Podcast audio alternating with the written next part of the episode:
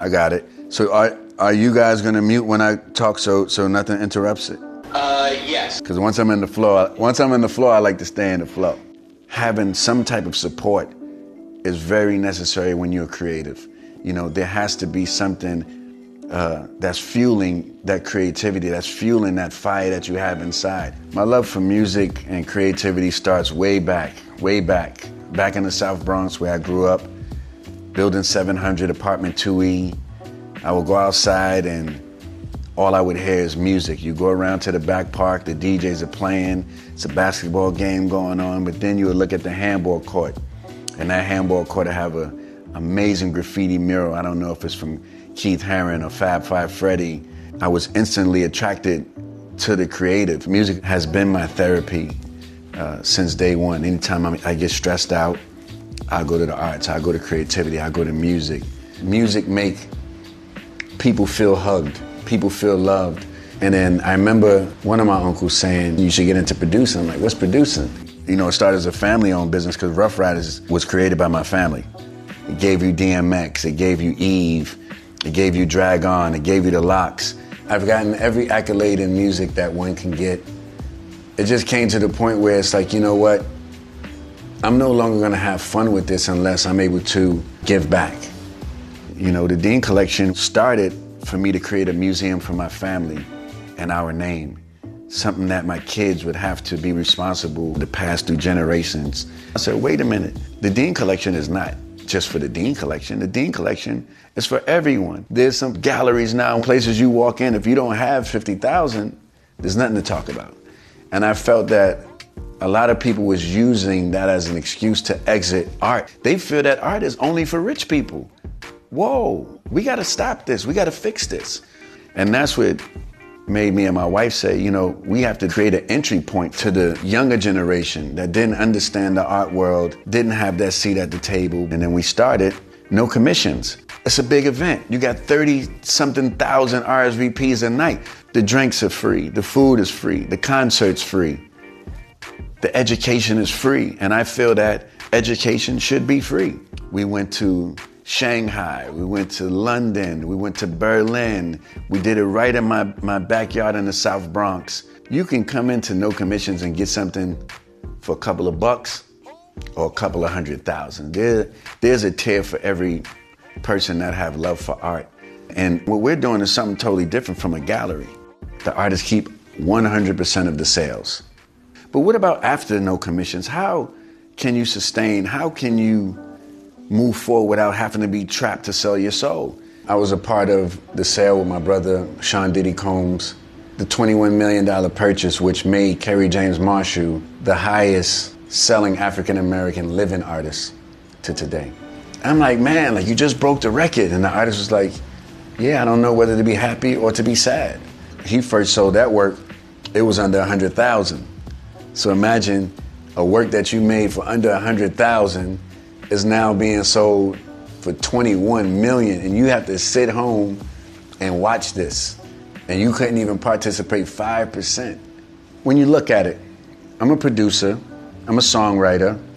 Every time it's played on the radio, I get paid. Every time it's played in a movie, I get paid. Every time it plays, period, I get paid. Visual artists they only get paid once? How? When paintings are sold and traded multiple times, and that's that artist's lifetime work that other people are making 10, 15, sometimes 100 times more than the artist that created it. So I created something called the Dean's Choice where if you're a seller or a collector and you're bringing your work into, let's say, Sotheby's, there's a paper that's there that say, hey guys, you know, this artist is still living. You've made 300% on your investment by working with this artist. You can choose to give the artist whatever you want of the sale. I think that even if five people did it, it'll start to change everything in, in the arts. And this is happening in Europe already. It happens in the music industry. It's called publishing. And artists are able to survive, musicians are able to survive years after years off of the residual income of their publishing. So how can we take something that brings creatives together and celebrate each other. Myself and Timbaland been working on this idea called Verzuz for about three years now. Then this trying time came and everybody started going to social media to express themselves. So what we did was I played my top songs, he played his top songs, and we went on Instagram Live. you having fun? This is so good for the culture. Let's go. A lot of people like to say battle. We pulled back off of that word battle because we're battling enough in the world today. We call it an educational celebration. I think we're on our ninth or tenth one. Um, me and Timbaland started out with 20,000 people. As of uh, yesterday, 750,000 people in one uh, room. So we have this thing called the Verzuz effect. And the Verzuz effect is what happened to the artist after they contribute to Verzuz. We can go to the Babyface and Teddy Riley. They both went up millions of views. Both of their songs re-entered the charts. And then we look at the First Lady's Verzuz, and both Erykah Badu and Jill Scott have seven positions in the top 20 charts. This is the Verzuz effect. You know, billions and billions and billions of impressions this is something I've never seen before. And I felt that these artists are getting their flowers today, which is a great thing, why they can smell them. This is personal for me because many a times I've been counted out. I've been hot and cold a hundred times. You still have to understand the business as an artist to elevate to your level that you deserve to be. Because most creative, we're, we're very emotional. We're very, um, let somebody else handle that. I want to stick to this. But not only creativity is key, education is key, which is the reason why I went back to school to sharpen my pencil uh, in my mid 30s.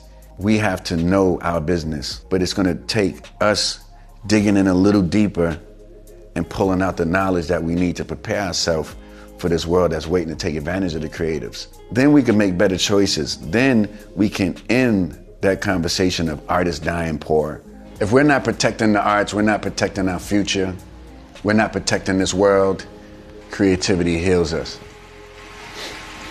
Is these shades closing for? Time out.